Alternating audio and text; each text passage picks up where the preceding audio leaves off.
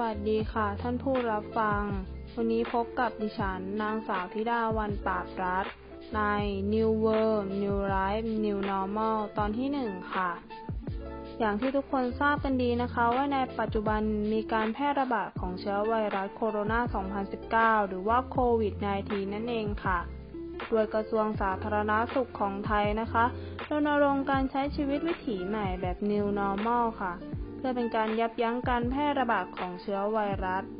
แต่เอ๊ะ ทุกคนทราบกันไหมคะ ว่า New Normal จริงๆ แล้วมันหมายถึงอะไรกันแน่ มีต้นกำเนิดมาจากไหน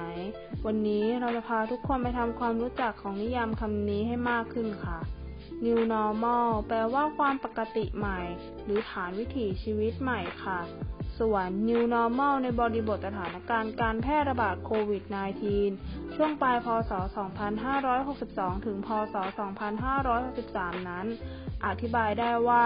เป็นสถานการณ์ที่เกิดขึ้นอย่างรวดเร็วและรุนแรง จนแพร่กระจายไปในต่างประเทศ ผู้คนเจ็บป่วยและล้มตายจำนวนมาก จนกลายเป็นความสูญเสียอย่างใหญ่หลวงอีกครั้ง มนุษย์จึงจำเป็นต้องป้องกันตนเองเพื่อให้มีชีวิตรอด ด้วยการปรับเปลี่ยนพฤติกรรมการดำรงชีวิตที่ผิดไปจากวิถีเดิม และยังมีข้อมูลจากนิตยสารการเงินธนาคารฉบับเดือนพฤษภาคม ปี 2015 ระบุว่า New Normal หรือความปกติใหม่ในรูปแบบใหม่ เป็นคำศัพท์ที่ถูกใช้เป็นครั้งแรกในปี ค.ศ.2008 โดยนักลงทุนในตราสารหนี้ชื่อดังให้นิยาม New Normal ในบริบทเศรษฐกิจโลกเอาไว้ว่า เป็นสภาวะที่เศรษฐกิจโลกมีอัตราการเจริญเติบโตชะลอตัวลงจากในอดีต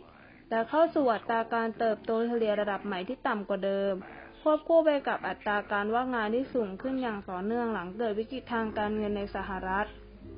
และ New Normal ในบริบทโควิด -19 นั้น เห็นได้อย่างชัดเจนที่สุดในด้านของสาธารณสุขของเมืองไทย โดยทางสบค มีการประกาศมาตรการการป้องกันและควบคุมการระบาดของโควิด -19 ที่ทุกคนต้องให้ความสำคัญและปฏิบัติอย่างเคร่งครัด ได้แก่สวมใส่หน้ากากผ้าหรือหน้ากากอนามัยเสมอ ต้องเว้นระยะห่าง 2 เมตร ล้างมือบ่อยๆ พกเจลแอลกอฮอล์หลีกเลี่ยงสถานที่แออัด หรือหลีกเลี่ยงกลุ่มเสี่ยงหรือผู้ที่มีอาการป่วยค่ะ ในสุดท้ายนี้นะคะ ต้องขอขอบคุณกรุงเทพธุรกิจ .com ค่ะสำหรับข้อมูลในวันนี้สำหรับตอนต่อไปของ New World New Life New Normal จะเป็นเรื่องอะไร ก็ฝากคุณผู้ฟังติดตามด้วยนะคะสำหรับวันนี้ลาไปก่อนค่ะ สวัสดีค่ะ